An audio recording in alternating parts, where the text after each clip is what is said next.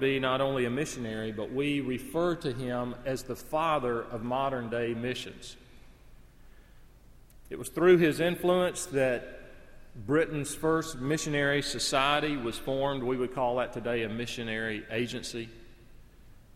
He went as a missionary to India. He served there for over 40 years. He and his co-workers translated the entire Bible into 25 different Indian dialects and languages, and they translated the New Testament into a total of 40. Amazing work. Many books have been written about William Carey, but to the best of my knowledge, there was not one book written about his sister. He had a bedridden sister who had been that way since she was a child. And from India, he wrote letters to her about the details of their ministry and the problems of the work.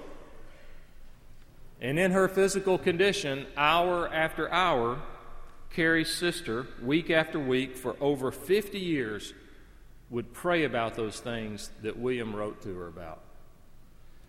And so we have to wonder, from a human perspective, who was responsible for the success of that mission work in India? Was it William Carey, or was it his sister back in England who prayed for him and his co-workers? Whether you realize it or not, you can have and we can have a worldwide impact through prayers. This morning, let's look at the importance of prayer in the church. I mentioned to you Paul is writing to Timothy. He's going to address some areas of the church in the chapters to come. He's going to talk about the role of women, deacons, elders, role of the pastor as far as preaching and things like that. But today, he talks about prayer. Look at how he words it. I urge you then. It's an exhortation. It's an admonishment. Paul to Timothy, using his authority, saying, first of all, of most importance, you need to make this a priority. Pray. Make prayers. Requests, prayers, intercession, and thanksgiving be made for everyone. We know that was a pattern of the early church. In Acts chapter 6, we find that the apostles, those who'd been the original 12 disciples of Jesus, plus some changes there with Judas and Matthias and others, it said they gave themselves to prayer. Brothers, it said in Acts 6, choose 7 men from among you who are known to be full of the Spirit and wisdom. We will turn this responsibility over to them and will give our attention to prayer and the ministry of the Word. We're not only to pray, he says we are to use various types of prayer. He mentions first petitions or requests. That's the idea of offering a request for a felt need that you have. Healing of the sick, getting a job, meeting your needs, blessing your family. Then he mentions the word prayer, and that's more general. That's a need for more wisdom, need to grow in grace. And then he mentions intercession. All these are just various angles on the same theme of prayer. Intercession is the idea of going before God on behalf of others, praying for the needs of others, even as the Holy Spirit intercedes for us. Christ intercedes for us, it says in Hebrews 7. So we are to plead on behalf of others and not hold back. That's what intercession is. And last of all, he says, pray with thanksgiving, expressions of gratitude to God. And that is that God blesses us, he answers our prayers, and then in a sense, one writer said, we complete the circle. By as he answers our prayers, we go back to him and thank him for those blessings. And then he answers again, and we keep responding with thanks and praise. Do you realize that thanksgiving will be the only type of prayer there is in heaven? There will be no confession of sin. There'll be no need to intercede on behalf of others. That's why it tells us in the book of Revelation that all the angels were standing around the throne and around the elders and the 4 living creatures. They fell down on their faces before the throne and worshiped God, saying, Amen. Praise and glory and wisdom and thanks and honor and power and strength be to our God forever and ever. So it's true that all other forms of prayer will have ceased in heaven, except for thanksgiving. So we're to make it a priority to pray, first of all, he says. And our prayer is not to be limited in scope. It's not only that we pray, but we are to pray for all people, it says in verse 1. All people. Now, I mentioned to you, we have to take the Bible in its context, and the context of 1 Timothy is dealing with false teachers. And so as Timothy was to deal with false teachers, one of the errors in their teaching was to make it very exclusive. So God is only concerned about us, or he's only concerned about a very narrow, small group. And so that's one of the reasons now Paul says to him, pray for all people. For all people. It's not a place to be elitist or exclusive, because it's natural for us just to pray about our own needs or our own immediate needs with the family around us or our closest friends or only what we are involved in. It's my tendency to pray only for my country and not for other countries, or only for my race, or only for my people, or something like that, and to be very narrow in scope. But God's desire for the church, according to this, is that our scope should be worldwide, for all people, not restricted in any way.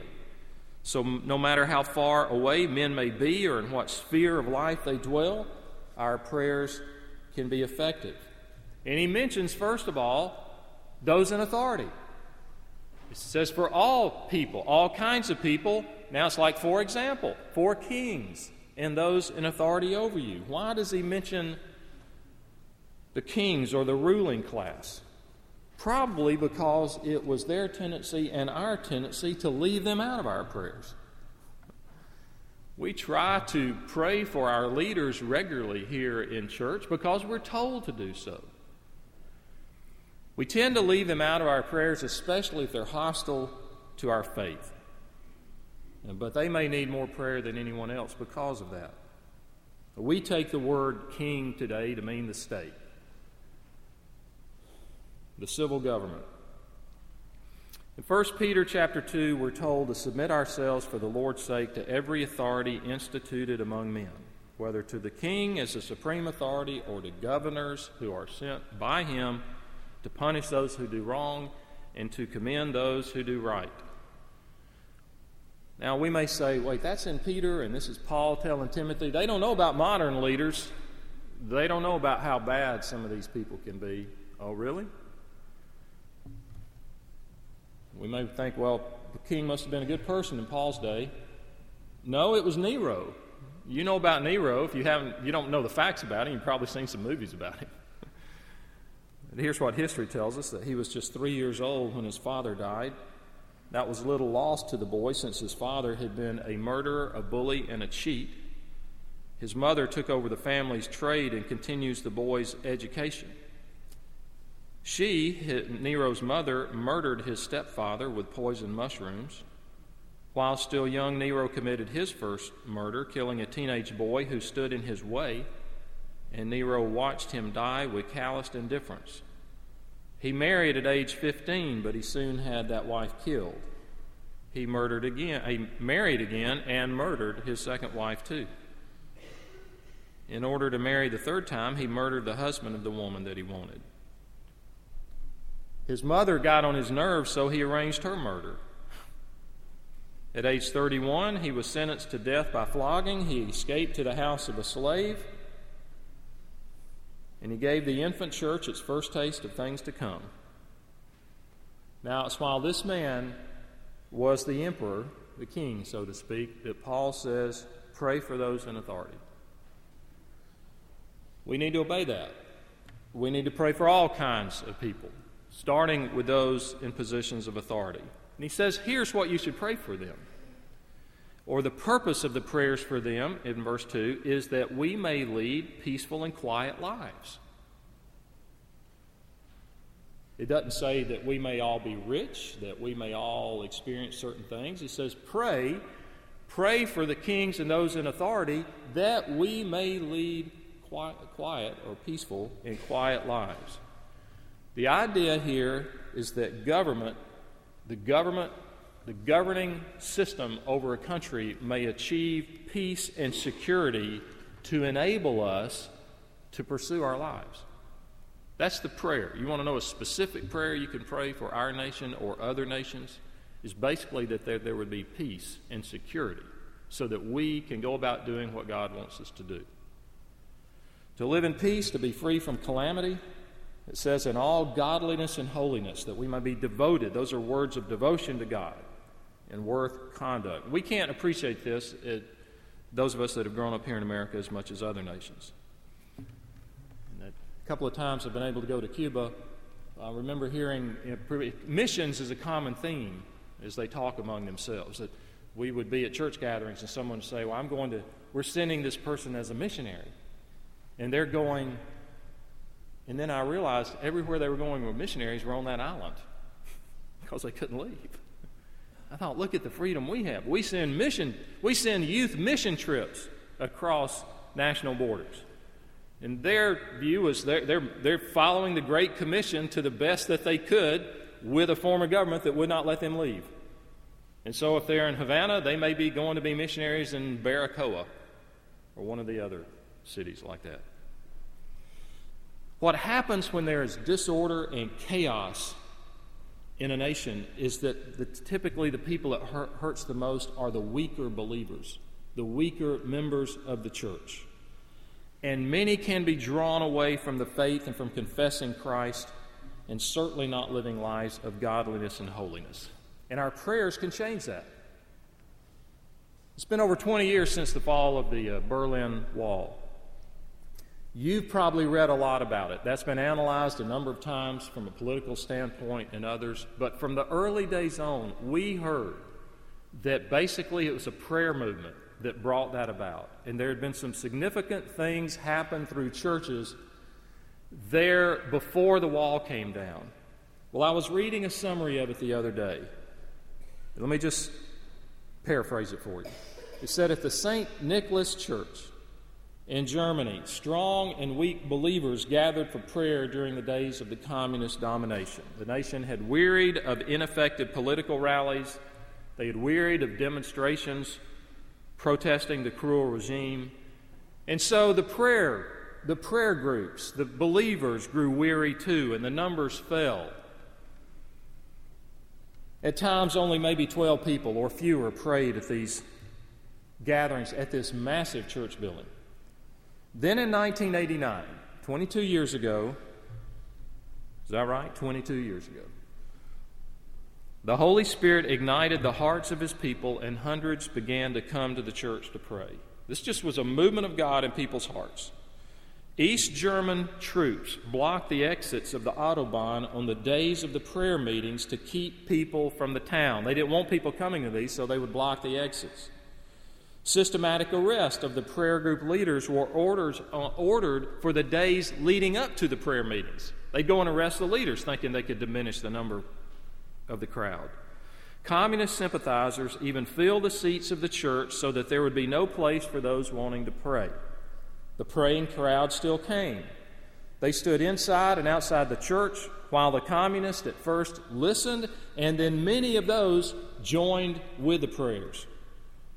When the numbers of those praying reached the thousands, troops were summoned to come in to handle the anticipated revolt.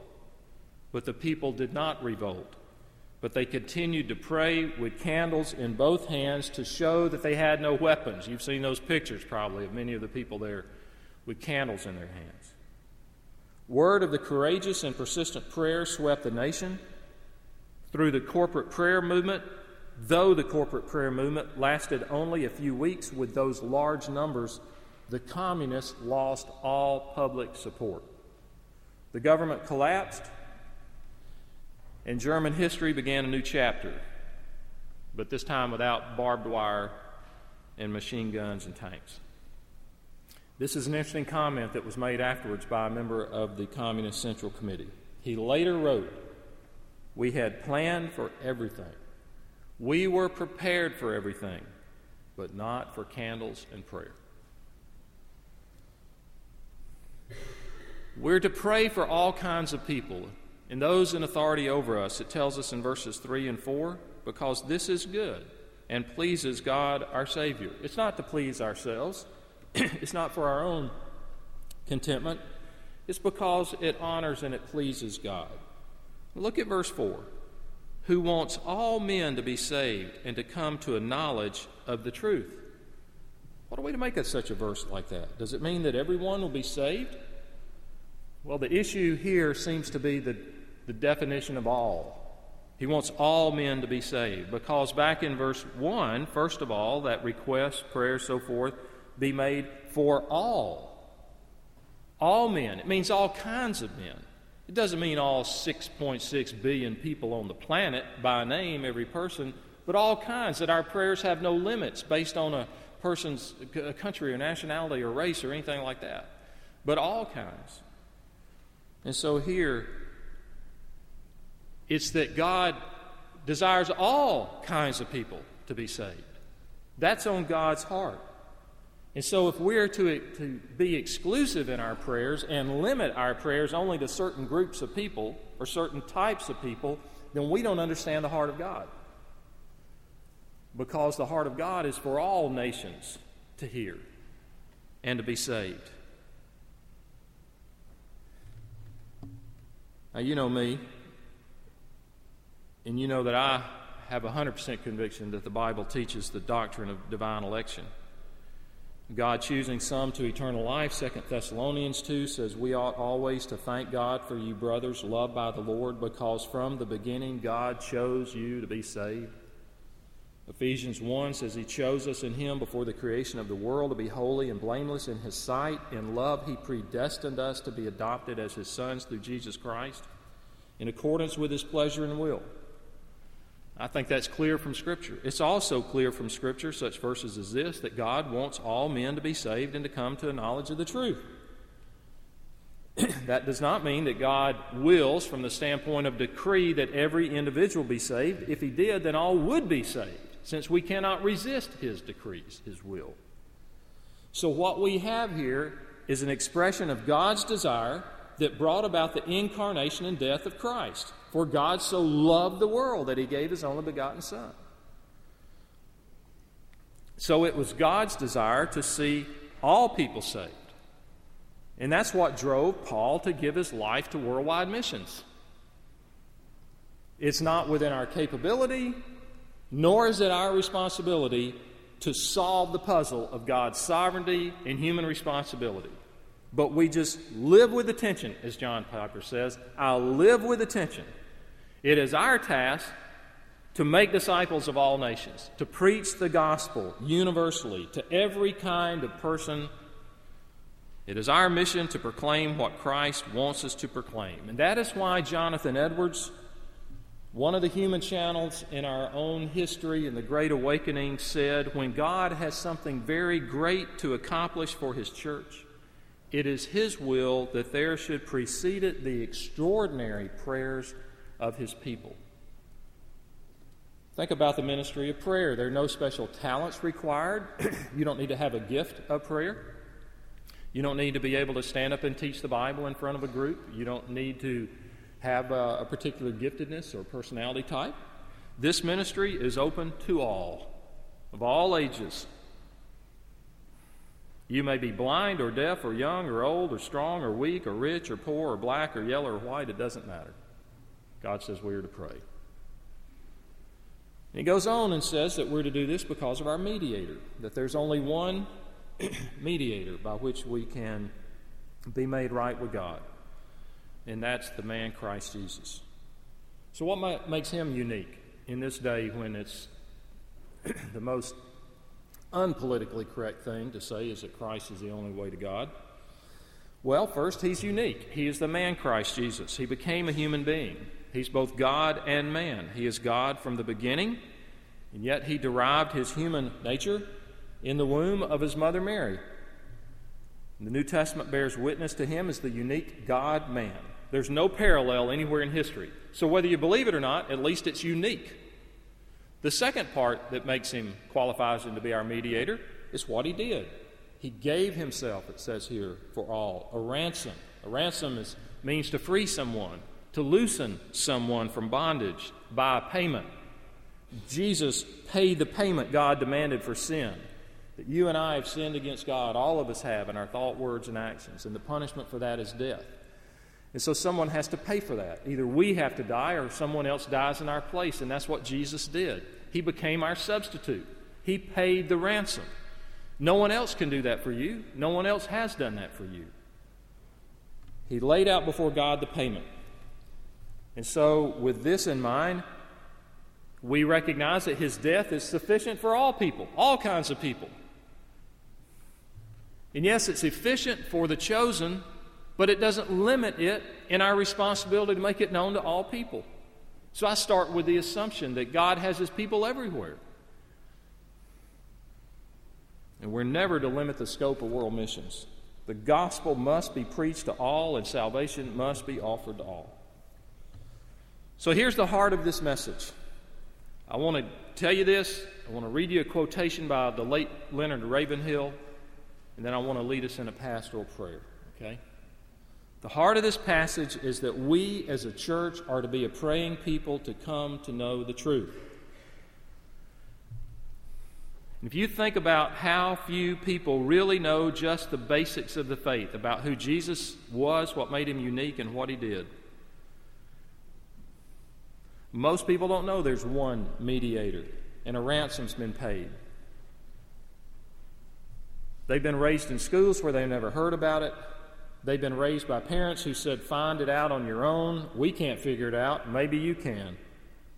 They're thrust into a world, some with several graduate degrees behind their names, and they may be bright, and they may be competent in a certain career or their technicalities, but they know nothing about the simple message of one God and one mediator between God and man.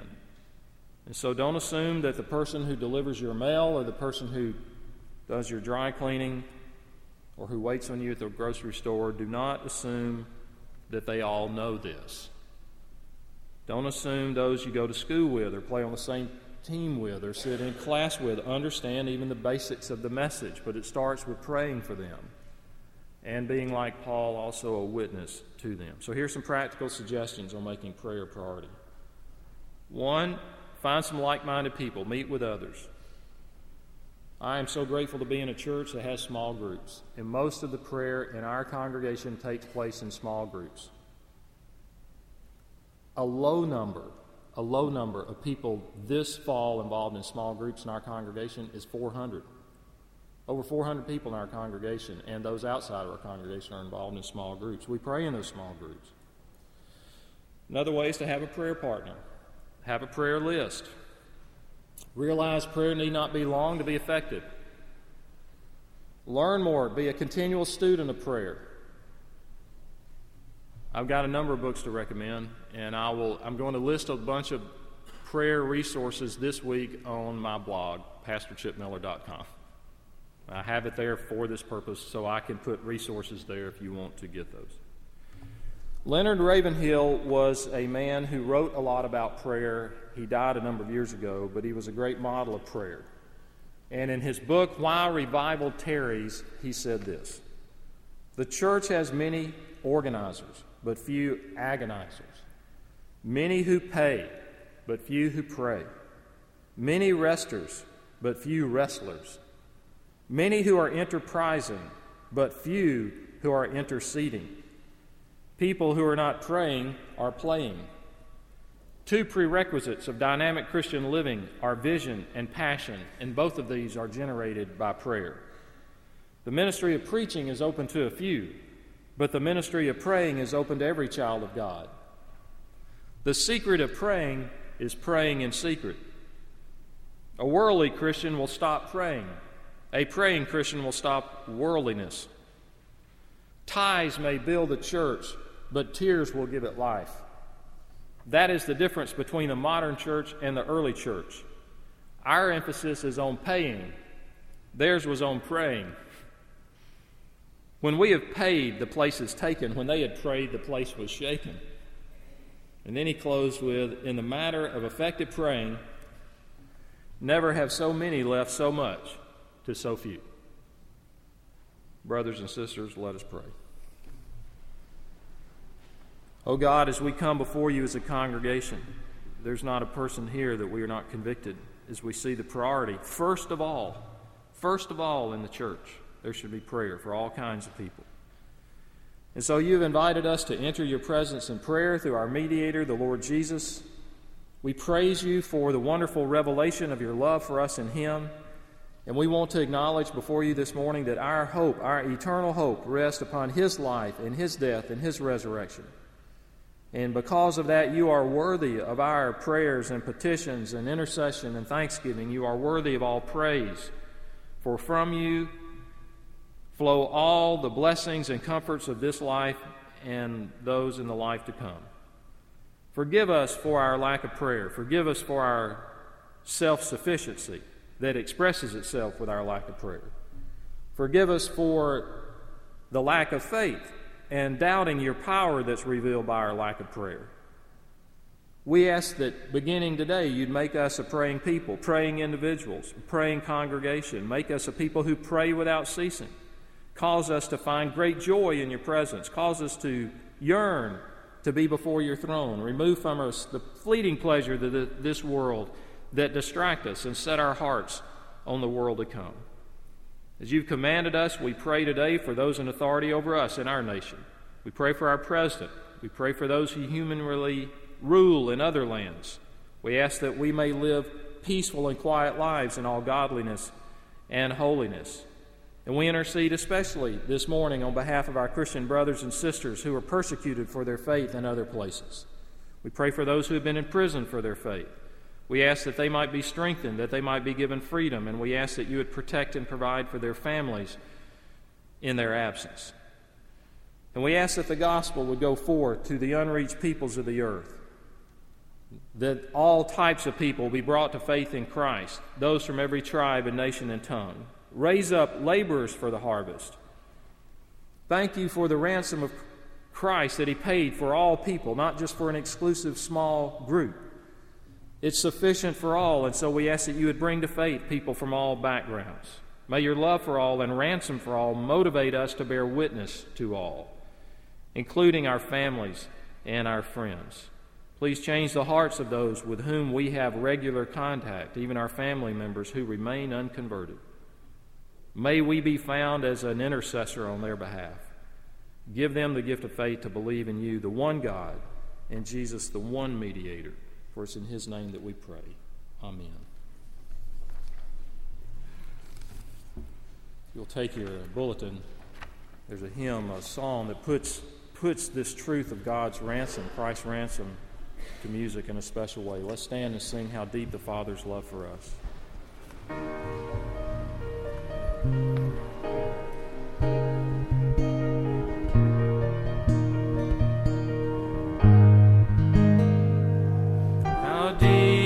Father's love for us, how vast beyond all measure, that he should give his only Son to make the wretch his treasure. How grief the pain of searing loss, the Father turns his face away, as wounds which mar the chosen.